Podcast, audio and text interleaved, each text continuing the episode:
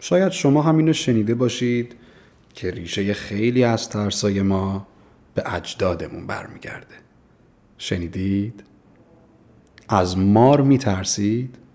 از مار پیتون مثلا اگه آره تا حالا چند بار مار پیتون رو از نزدیک دیدید؟ یا از تاریکی چی؟ از رعد و برق؟ یه نظریه هست که میگه خیلی از رفتارها و باورهای روزمره ما حاصل پیشامدهاییه که هزاران سال پیش برای اجدادمون رخ داده بوده. یا شاید حتی چند میلیون سال قبل. قبل از اینکه ما رسما به گونه انسان خردمند تبدیل بشیم. اینکه شما از یه پدیده خوشتون بیاد یا نه یه فوبیایی داشته باشید که تا حالا باهاش برخورد هم نداشتید یا حتی یه تعمی رو بدون دلیل شخصی دوست نداشته باشید اینا همه می‌تونه تاثیر اتفاقات چند هزار سال پیش به پیشینیان ما بوده باشه. درباره این نظریه زیاد صحبت شده. اتفاقا اگه عبارت ژنتیک مموری یا حافظه ژنتیکی رو جستجو هم کنید به مطالب جالبی برمیخورید. یه سری کشفیات رو شامل میشه یه سری نظریات و یه سری هم واقعیات. اما در روانشناسی این حافظه ژنتیکی یه موضوعیه که خوب بهش پرداخته شده. مخصوصا شخصیت شناس و روانشناسی که یک فصل درباره نظریاتش صحبت کردیم. آقای یونگ اعتقاد داشته که خیلی از خاطره ها، تجربه ها و اتفاقات زندگی نیاکان ما در بد و تولد با ما همراهه. واسه همینم هست که خیلی از رفتارا رو ما ناخداگاه داریم. یادتونه تو فصل قبل درباره ناخداگاه جمعی و حافظه جمعی صحبت کردیم یه قسمت بزرگش از همینجا نشأت می‌گیره. اما چرا اینقدر رفتیم عقب؟ چند هزار سال پیش؟ ما که مسلما درباره تاریخ نمی‌تونیم صحبت کنیم چون من اصلا تاریخ شناس نیستم. فقط می‌خوام برگردم به دوره ای که خیلی از چیزهایی که ما امروز دربارشون صحبت می‌کنیم یا خیلی از باورهای امروزی ما اصلا وجود نداشتن. و خیلی مسائلی که ما به عنوان حقوق خودمون می‌شناسیم جزو بدیهیات بوده. مثلا من همیشه برام سوال بوده چی شد که ما اجازه صحبت درباره یه سری مسائل رو از دست دادیم؟ چی شد که یه مفهومی به اسم آزادی بیان یا آزادی عقیده اصلا مطرح شد؟ یا سوال بزرگی که این فصل رو برای من و در ذهنم ساخت؟ چی شد که بحث برابری بین مرد و زن به وجود اومد؟ من همیشه فکر می‌کردم انسانهای نخستین یعنی افراد مال دوره نیاندرتال ها و انسان های خردمند یا حتی گونه های قبل از اونا اولین اجداد ما که شروع به زندگی گروهی کردن در جمعشون مردها بودن که شکار می‌رفتن و زنها بیشتر وظیفه حفاظت از بچه ها و آتیش و اینجور چیزها رو داشتن. یعنی طبق ذهنیتی که از سیستم الان سیستم آموزشی به من القا شده بود زنها رو از ابتدای تاریخ زنهای خوندار نخستین می‌دیدم.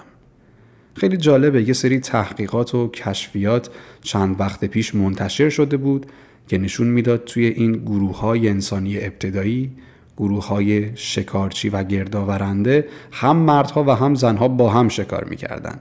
و نه تنها نقش زنها کم رنگتر نبوده که برخی جاها نقش های بزرگتری هم داشتن.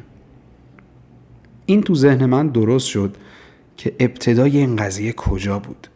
اولین باری که مطرح شد زنها و مردها برابر نیستن یا اصلا فرق دارن کی بوده. همین اول قبل از اینکه بریم جلوتر بگم که شنیدن این اپیزود و این فصل برای دوستان زیر 18 سال یا پخش در جمعهای کاری و دیگه خیلی مناسب نیست. توصیه می‌کنم آگاهانه گوش بدید.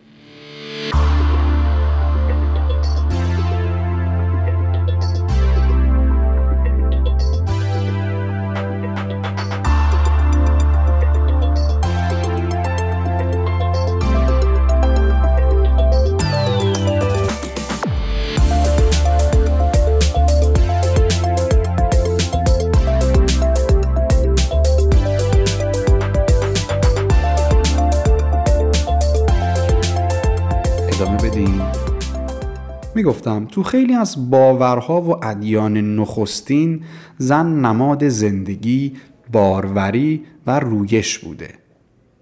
اگه یه سری به این تمدن‌های باستانی بزنید مخصوصا تمدن‌های ابتدایی عرفان‌های اولیه می‌بینید که خیلی هاشون از نمادهای جنسی به عنوان نمادهای آینی استفاده می‌کردن. که به اشتباه به بعضیاشون میگیم که اونها آلت پرست بودن. در حالی که پشت هر نمادی یک فلسفه بوده. از اینکه چرا از یک جنسیتی یک نماد جنسی باید استفاده بشه اینطور هم بوده که در گذشته این نمادها به عنوان زایش و به وجود آورنده هستی و طبیعت بودن. البته داشتیم ما قومهای آلت پرست هم داشتیم. من نمی‌خوام منکر بشم. میگم اینکه همه نشانه ها رو بخوایم به اونها ربط بدیم خیلی چیز درستی نیست. یه مثال که بخوام بزنم و خیلی معروف هم باشه یه نمادی هست به اسم یونی. یونی یه نماد خیلی معروف در باور هندویسمه. یه نماد بسیار قدیمی که سمبل بازآفرینی زندگی مجدد و تولد. به عنوان یه نمادی که ما امروز بهش نگاه جنسی داریم ولی در گذشته یک معنای دیگری داشته. در خیلی از باورهای مذهبی پیشین و قدیمی زن و جایگاهش اگر بالاتر از مرد نبوده پایینتر هم نبود. البته این مسلما در همه جای دنیا نیست. در خیلی از کشورها مثل شبه جزیره عربستان زنها از گذشته ابزار کالایی بودن یعنی خرید و فروش می شدن می‌دونیم این رو دیگه.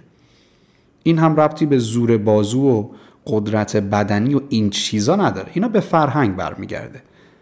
شما می‌بینید توی یه فرهنگی مثل کشورهای ناحیه اسکاندیناوی که در دوران گذشته ساکنینش رو وایکینگ ها تشکیل می‌دادن که یکی از physical ترین مردم دنیا هم بودن مرد و زن جایگاه تقریبا برابری داشتن. خیلی جایگاهشون نزدیک بوده. حتی در بعضی اوقات زنها قدرت بیشتری از مردها می‌گرفتن. بعید هم می‌دونم توی فرهنگی ما آدم های physical تر و جنگ طلبتر از وایکینگ ها سراغ داشته باشیم که تمام اعضای یک فرهنگ درگیر قضیه جنگ بشن. از اون طرف کشوری مثل ایران رو می‌بینیم با پیشینه تاریخی و فرهنگی خیلی شاخص که توی این فرهنگ برای زن ارزش و جایگاه تعریف شده. برای زن در کتابهای باستانی در کتابهای فرهنگی مذهبی و اعتقادی مدح و ستایش اومده. تعریف و ارزش گذاری شده و حقوق و اختیاراتی رو داشتن که ما حتی امروزه در خیلی از کشورهای واقعا پیشرفته هم نمی‌بینیم. یعنی اونقدر این جایگاه زن و این تعریف جامعه و تعریف فرهنگ از یک زن ربطی به قدرت جسمی و اینها نداشته. بلکه ما اینو بیشتر تو فرهنگ هایی می‌بینیم که جایگاهشون نزدیک به هم بوده. که خانواده ارزش بیشتری داشته باشه و جامعه به عنوان یک موجود زنده به عنوان یک الگوی اجتماعی ارزشمنده. حتی شما این رو می‌بینید که در آینهای باستانی که قربانی می‌دادن و اعتقادشون بر این بوده که خون یه درگاهی بوده برای اتصال به انرژی و هوش بالاتر و خدایانشون زن رو خیلی ارزشمند می‌دونستند. هم به این دلیل که انسان از بدن زن به دنیا می اومده هم به این دلیل که زنها از اندام جنسیشون در ماه برای دوره خاصی خونریزی می شده طبق همون اعتقادی که داشتن که خون رو خیلی مهم می‌دونستن و اعتقاد به این داشتن که این نشانه ای از اتصال قویتر زن بوده به نیروهای بالاتر. پس یه جستجوی سرانگشتی بکنیم تو خیلی از فرهنگ ها تو خیلی از آین های گذشته زن جایگاه پایین تری نداشته.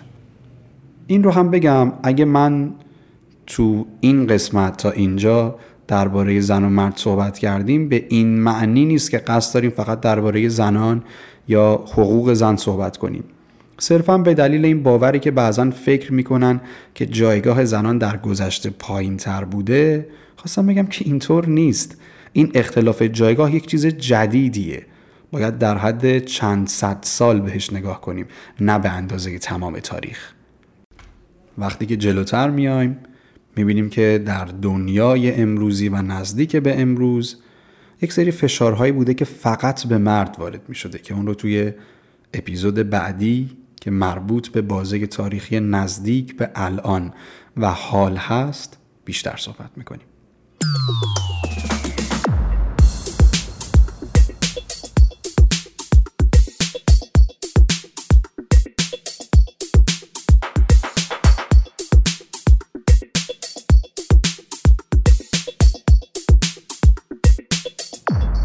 اما برای من این سوال بوده. این زنی که در گذشته جایگاه داشته. در کنار شوهرش بوده شکار می‌کرده جنگجو بوده به عنوان الهه شناخته می شده فرعون می شده پادشاه می شده این چی شده که جایگاهش پایین اومده؟ در حدی که بخواد برای گرفتن حقوق خودش جنبش راه بندازه. ما در فصل گذشتمون فقط درباره کوهن الگوها و استوره ها بوده که بیشتر در زمینه یونان باستان و روم صحبت می کردیم شما دیدید که بسیاری از خدایان بزرگ و قدرتمند در یونان باستان و روم زن بودند. ما خدایی مثل آتنا رو داشتیم که یک خدای قدرتمندی بوده. خدایی مثل هرا رو داشتیم خدایی مثل آرتمیس رو داشتیم و عده بسیار بیشتر از اینها که توی قضیه کوهنالگوها وارد نشده بودند و مشابه همین خدایان رو ما در روم هم داشتیم و می‌دونید دیگه روم باستان خیلی امپراتوری بزرگی بوده خیلی قدرتمند بوده. یا در مصر و در هند قسمت بزرگی از خدایانشون رو زنها تشکیل می‌دادن.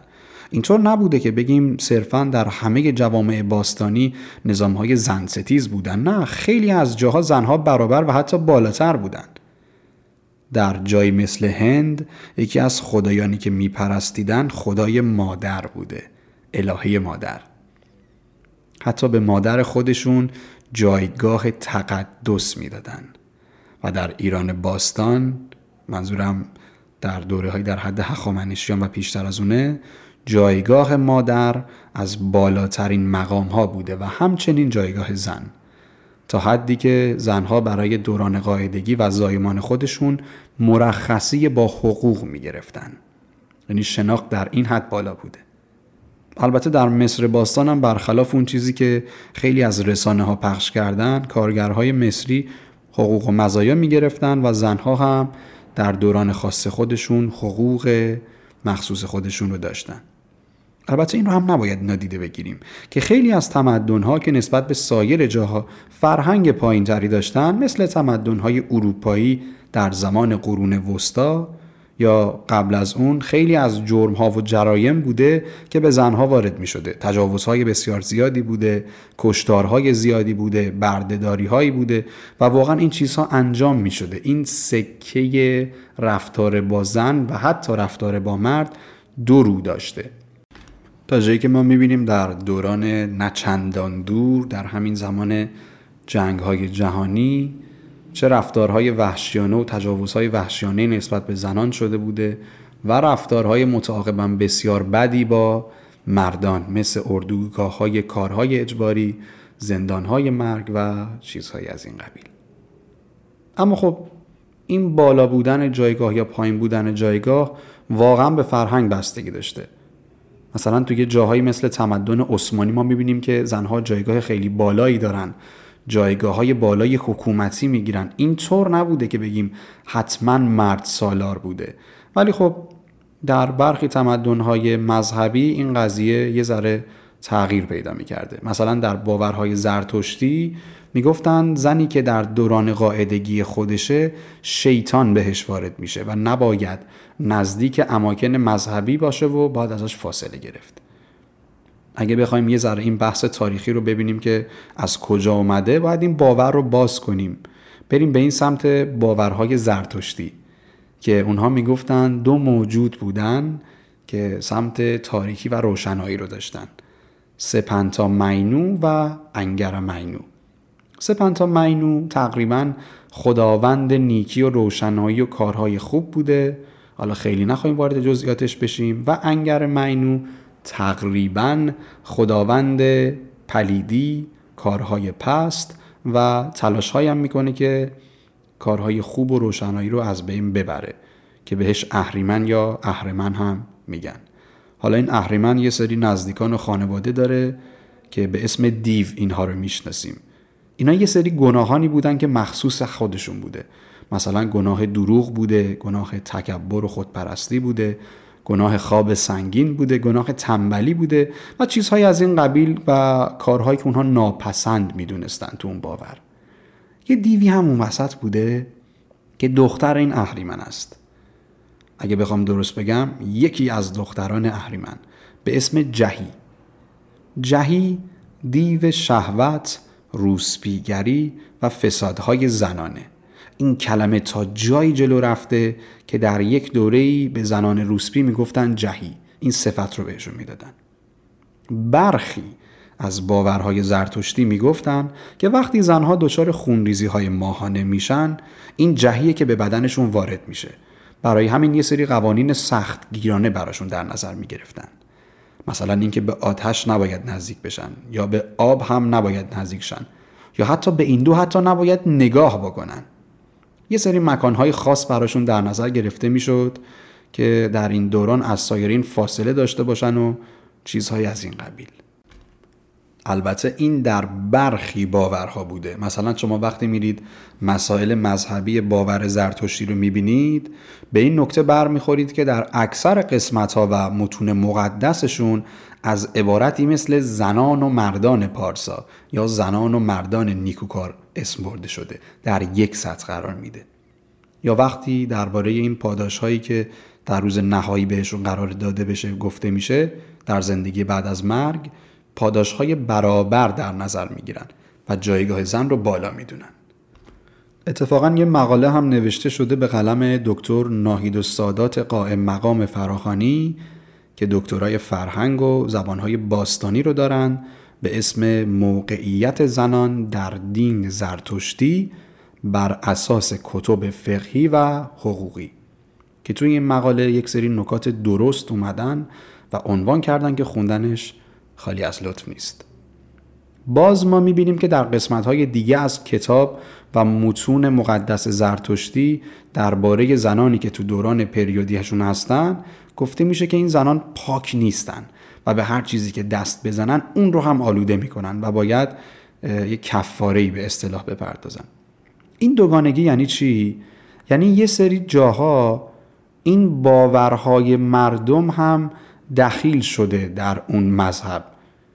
یا برای زن جایگاه قائل می شدن که در خیلی اوقات این جایگاه متناسب با باورها و رفتارهای مذهبی اون زن یا اون محل تبیین می شده یه چیزی مشابه همین رو ما تو باورهای مذاهب دیگه مثل یهود هم داریم یا باورهای مسیحی.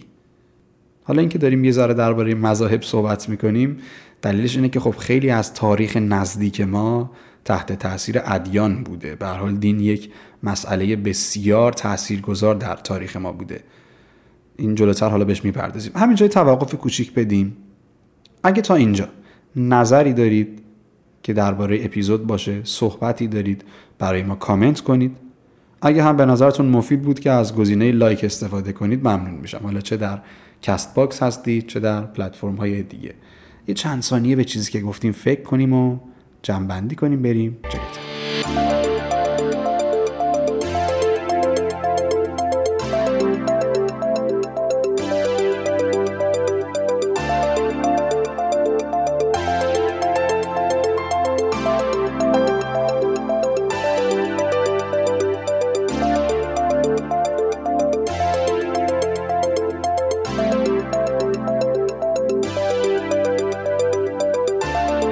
هست یکم دیگه درباره مذهب صحبت کنیم. مثلا ما می‌بینیم در باورهای دینی یهود کلمه وجود داره به اسم نیدا که به یک سری احکامی میگن که برای زنان در دوران قاعدگی خودشون نوشته شده. یه سری قوانین سختگیرانه که برای زنان در اون دورانه به خاطر خونی که ازش خارج میشه و این زنان رو در اون دوره ناپاک می‌دونن. میگن که شوهرش نباید باهاش تماسی داشته باشه. حتی به شوخی اصلا نباید بهش دست بزنه یا بدنشون به هم خورده بشه. کلا تماس بدنی نباید باشه. در یک تخت خواب نباید بخوابن.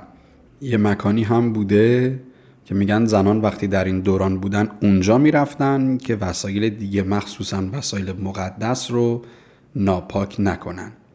یا نباید به مکانهای مقدس وارد بشن و چیزهایی از این قبیل. این مجموعه باورهایی که در گذشته بوده الان کمرنگتر شده یا بعضا از بین رفته یا حتی تغییر کرده. چرا؟ دلیلش بالا رفتن آگاهی و شناخته و اینکه تو جامعه امروزی تو دنیای امروزی ما می‌بینیم مثلا همچین چیزی خنده داره. نیاز به اینقدر سختگیری نیست. اینکه ما همچین چیزی رو هم بخوایم به عنوان یک حکم آسمانی در نظر بگیریم از این خدایی که ما ازش به عنوان رعوف اسم می‌بریم بخواد بندش رو به خاطر یک شرایطی اون هم شرایطی که خودش برای ساخته اینقدر از خودش دور کنه شاید یه ذره تحریف شده و غیر واقعی به نظر بیاد. در نهایت داستان زنان در گذشته در دنیا ما می‌بینیم که رفتار با زنان بیشتر به قوانین سرزمین مربوطه برمیگشته و پیشینه تاریخیش. این رو هم من بگم که من قصد ورود عمیق و تخصصی به این مسائل رو ندارم و صرفا هدفم آشنایی دادن و آگاهی بخشیدن و اینکه بدونیم این الگویی که ما امروزه از زن و مرد می‌شناسیم از کجا اومده است. من قصدم این نیست که برم بگم این کار درست بوده و این کار غلط بوده و دلیل اون رو بخوام بیام مطرح بکنم. و چیزی که در هیته دانایی و تخصص من نیست خیلی بهش وارد نمیشم. اگر هم به مسائل دیگری در خصوص حقوق زنان، رفتار زنان یا مردان نپرداختم به این دلیل که این چیزهایی که گفته شد پررنگتر بوده و امروز هم بیشتر دربارش بحث میشه و در حال حاضر در الگویی که ما الان از زن و مرد می‌شناسیم تاثیر بیشتری داشته. اما اگه شما نظری دارید یا می‌خواید چیزی اضافه بشه یا نقدی دارید حتما حتما برای من بنویسید. و من سعی می‌کنم در قسمت های بعدی از اون نظرات استفاده کنم. یا اگه جایی رو اشتباه گفتم و شما درستش رو گفتید من حتما اعلام کنم و تصحیح کنم. ممنون هم میشم. بگذاریم. اما مردان چطور؟ آیا زندگی مردان و وضعشون حتما بهتر بوده؟ با توجه به چیزهایی که توی تاریخ می‌خونیم مردها هم سختی های خاص خودشون رو داشتن. مخصوصا در کشورها و فرهنگهایی که زنها بیشتر خونه دار بودن قسمت بزرگ سختی های زندگی بر روی دوش مردان بوده. عموما در جنگ ها این مردان بودن که به جنگ می‌رفتن و مردان بودن که میمردن. در کارهای سختی بدنی این مردها بودن که پیش قدم می شدن و در کل اگر مسئله مبنی بر خوندیزی یا کشتار می شده بیشتر نوک پیکانش به سمت مردها بوده. همینجا پرانتز باز کنم. من وقتی میگم در خیلی از این قضایا مردها بودن که بیشتر دلیل بودن این رو منکر نمیشم که در خیلی از کشورها در خیلی از فرهنگها زنها اجازه ورود به این فضاها رو نداشتن. و فقط درباره چیزی که آمار و تاریخ به ما گفته دارم صحبت می‌کنم. چه بسا اگر آزادی وجود داشت این درصدها شاید نزدیکتر بوده یکم مبحث رو می‌خوام متمرکزتر بکنیم که بتونیم به یک جنبندی و نتیجه خوب برسیم. میم سراغ ایران. تاریخ ایران را از گذشته دور اگر بخوایم نگاه کنیم می‌بینیم که این جایگاه زن بسیار بالا و پایین داشته. مثلا در دوران ایلامیان تمدن ایلام که میشه قبل از هخامنشیان زنها جایگاهی داشتند در حد خدایی و بعضا پرستیده می شدن. پرستیده می شدن زنها در ایران یا در زمان هخامنشیان جایگاه زن با مرد تفاوت چندانی نداشته این که میگم تفاوت چندانی نداشته یعنی یا برابر بوده یا نزدیک بود و بعضی جاها هم که یک سری زنان بالاتر از مردان قرار گرفته بودن. و فضا تقریبا فضای برابری بوده. می‌خونیم که زنان تو ارتش کار می‌کردن و اگر بشناسید آرتمیس رو یکی از دریا سالاران معروف ایرانی بوده و یکی از قدرتمندترین و جسورترین فرماندهان دریای لشکر خشایارشا. جدای از این زنان می‌تونستن در کارهای مهم دولتی وارد بشن در کارهای مهندسی وارد بشن چیزی که تو خیلی از تمدنهای اون دوره مخصوصا تمدنهای منطقه حداقل پررنگ نبوده. ولی در ایران عموما این جایگاه در سطح درست و متعادلی بود. وقتی که ما هنوز هم به قومیت هایی میریم که اصالت خودشون رو حفظ کردن مثل لورها مثل بختیاری ها مثل کردها و بقیه می‌بینیم که تفاوت رفتاری چندانی بین مرد و زن نیست. و احترام حفظ ارزش و جایگاهی که از طرف مرد به زن و از طرف زن به مرد داده میشه کاملا واضحه. در طول تاریخ ایران خیلی اینطور نبوده که ارزش زن ایرانی بخواد زیر سوال بره مگر در دورانی که سایرین در ایران حاکمیت می‌کردن.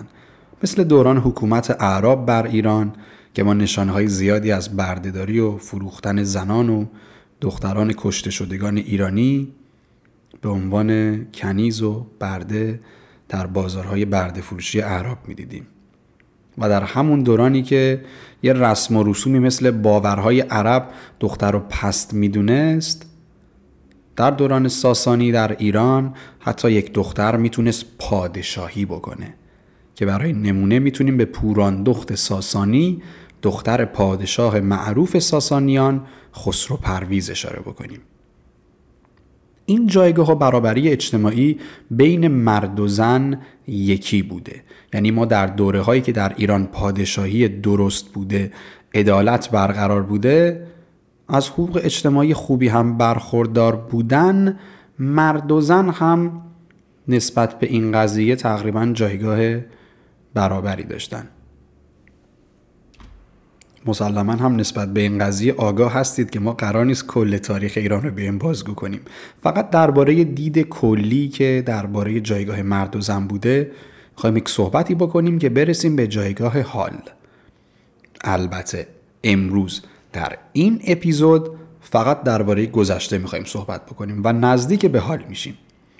اما اپیزود جایگاه مردان و زنان در اکنون اپیزود بعدی ما خواهد بود. خیلی جاها تو این اپیزود درباره مردان کمتر گفتم. دلیلش هم اینه که بیشتر شک و شبه ها روی جایگاه زن بود و می‌دیدم که اینقدر تاکید می‌شده که زن در گذشته جایگاهی نبوده و همیشه اینطور بود و البته برخی از این جریانات که بر خودم دیدم یک صحبتی در این باره بکنم که رو چه اساسی رو چه اصولی حرف می‌زنیم در حالی که اینطور نیست. اما هر وقت برابری بوده اصول درست بوده برای مردان هم شرایط تقریبا برابر بوده. و ما از گذشته بخوایم نگاه کنیم جز تمدن ایلام که جایگاه زنان خیلی بالاتر بوده خیلی خیلی بالاتر بوده اصلا زن سالاری بود در ایران ما تو دوره های دیگه مثل تمدن های هخامنشی جایگاه برابری داشتیم. یه سری قوانین و شرایط مردانه هم داشتیم.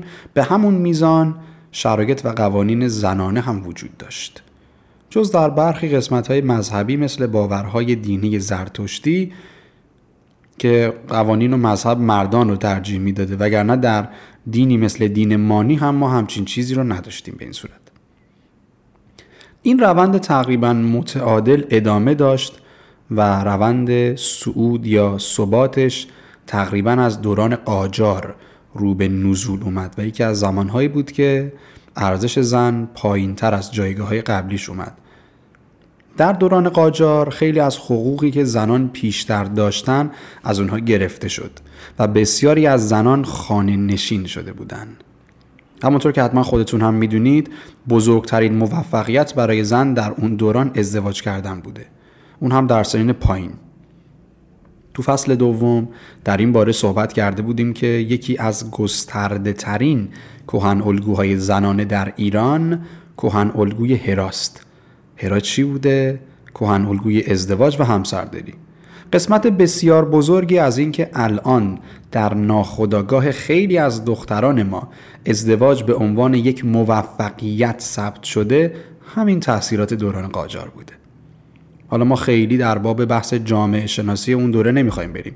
ولی حتما شما نسبت به این قضیه آگاه هستید که این دوران برای مردها هم خیلی دوران پررنگ و طلایی نبوده.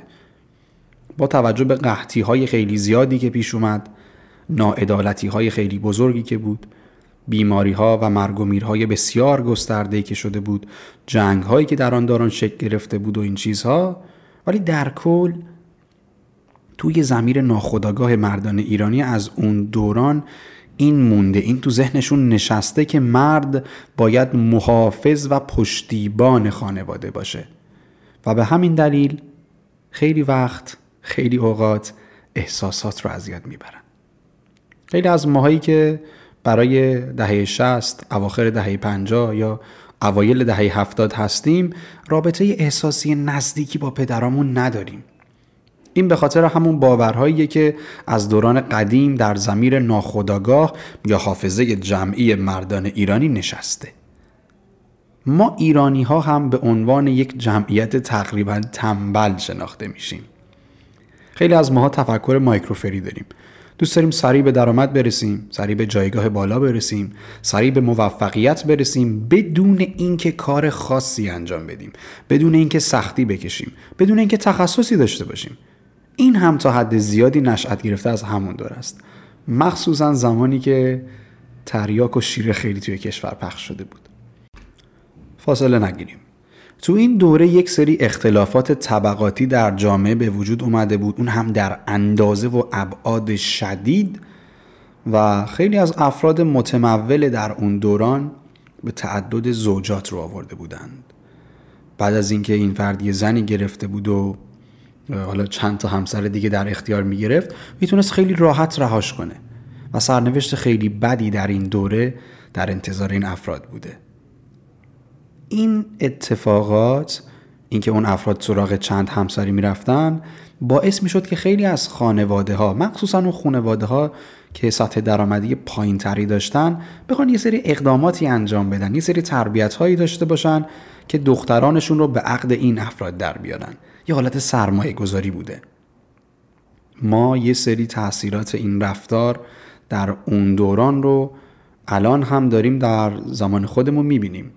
و این چرخه عجیب که زنان در طبقه های پایین تر بخوان با پیروی از الگوی مد نظر مردان در طبقات بالاتر خودشون رو با اونا نزدیکتر بکنن و بتونن ازدواج کنن و مردهای در طبقات پایین به خاطر کم کردن اختلافشون با طبقات بالاتر دست به کارهای خلاف بزنن قسمت بزرگیش از همین دوران شکل گرفته. چون به هر حال خیلی از رفتارهای مردها برای جذب جنس مخالفشونه. خیلی از این رفتارها این بحث اصلا روانشناسی محسوب میشه. و این چیزی نیست که نظر شخصی من باشه. چون کاری که ژنها انجام میدن اینه که ژن دوست داره. شما جوری رفتار بکنید که برای جنس مخالف جذاب باشید. تا احتمال بقای خودش رو بخواد بالاتر ببره. من همینجا میرم منبع ذکر کنم برای این چند پاراگرافی که گفتم. یه سری مقالات از این دو کتاب خوندم.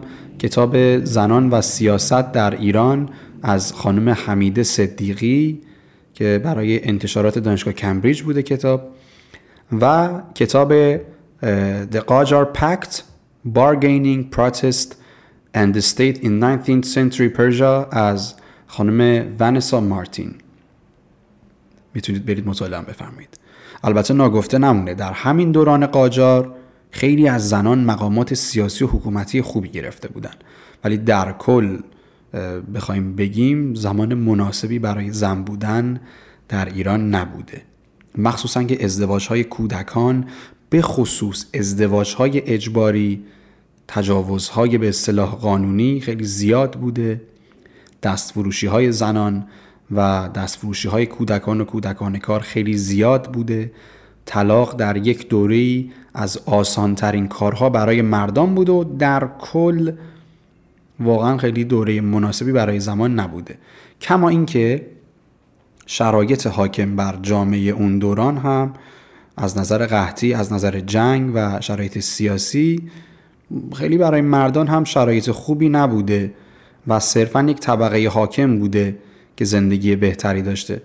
البته تمام این شرایط هم همونطور که می‌دونیم بر عهده پادشاهان نبوده. واقعا شرایط سختی بوده در اون دوران برای ایران. در برخی دوران همین قاجار هم جایگاه زنان بالاتر رفته بوده. مثلا در دوران احمد شاه آخرین پادشاه قاجار یه سری اتفاقات مهم و گشایش ها چه در سطح اجتماعی چه برای قضیه اقتصادی و چه برای زنان پیش اومده بوده. هم برای زنان هم برای مردان. تا اینجا هم اگر نقدی دارید در این باره راحت بنویسید. اگر نظری دارید بنویسید. یه استراحت یک دقیقه بکنیم و برگردیم برای جمعبندی. تا اینجا صحبت هایی که انجام شد درباره پیشینه و گذشته ما بوده و این گذشته تقریبا تا نزدیک هفتاد سال اخیر ما بود. ولی تاثیرهایی که بر ما گذاشته بسیار زیاده. ما می‌بینیم که دلیل گرایش به سمت طبقات بالاتر چی بوده؟ متوجه شدیم که چرا خیلی از اوقات برخی از کهن الگوها تو جامعه ما شکل گرفتن و از ابتدا تا به الان چه فراز و نشیب هایی داشتیم. این اپیزود گذشته نام داره و ما می‌خوایم اون بنیان خودمون رو اون ریشه که به امروز رسیده رو دنبال کنیم. در اپیزود بعدی که اکنون نام داره ما از حدود هفتاد سال پیش تا الان رو بررسی می‌کنیم. دوره ای که بیشترین تاثیر رو روی ما گذاشته و در این دوره و این اپیزود بیشتر درباره مردان صحبت میشه تا زنان. چون دوره بوده که جامعه به یک جامعه در حال گذار تبدیل شده از جامعه سنتی از جامعه تماما مرد سالار به یک جامعه نیمه سنتی نیمه مدرن و جامعه نیمه برابری خواه. با هم بررسی می‌کنیم الگوهایی رو که الان در جامعه ما وجود داره که اگر مناسب بودن بتونیم ادامه بدیم یا اگر بفهمیم که بد بودن تغییرش بدیم و بشناسیم و بدونیم خودمون چه هستیم و آنچه که خواهیم شد.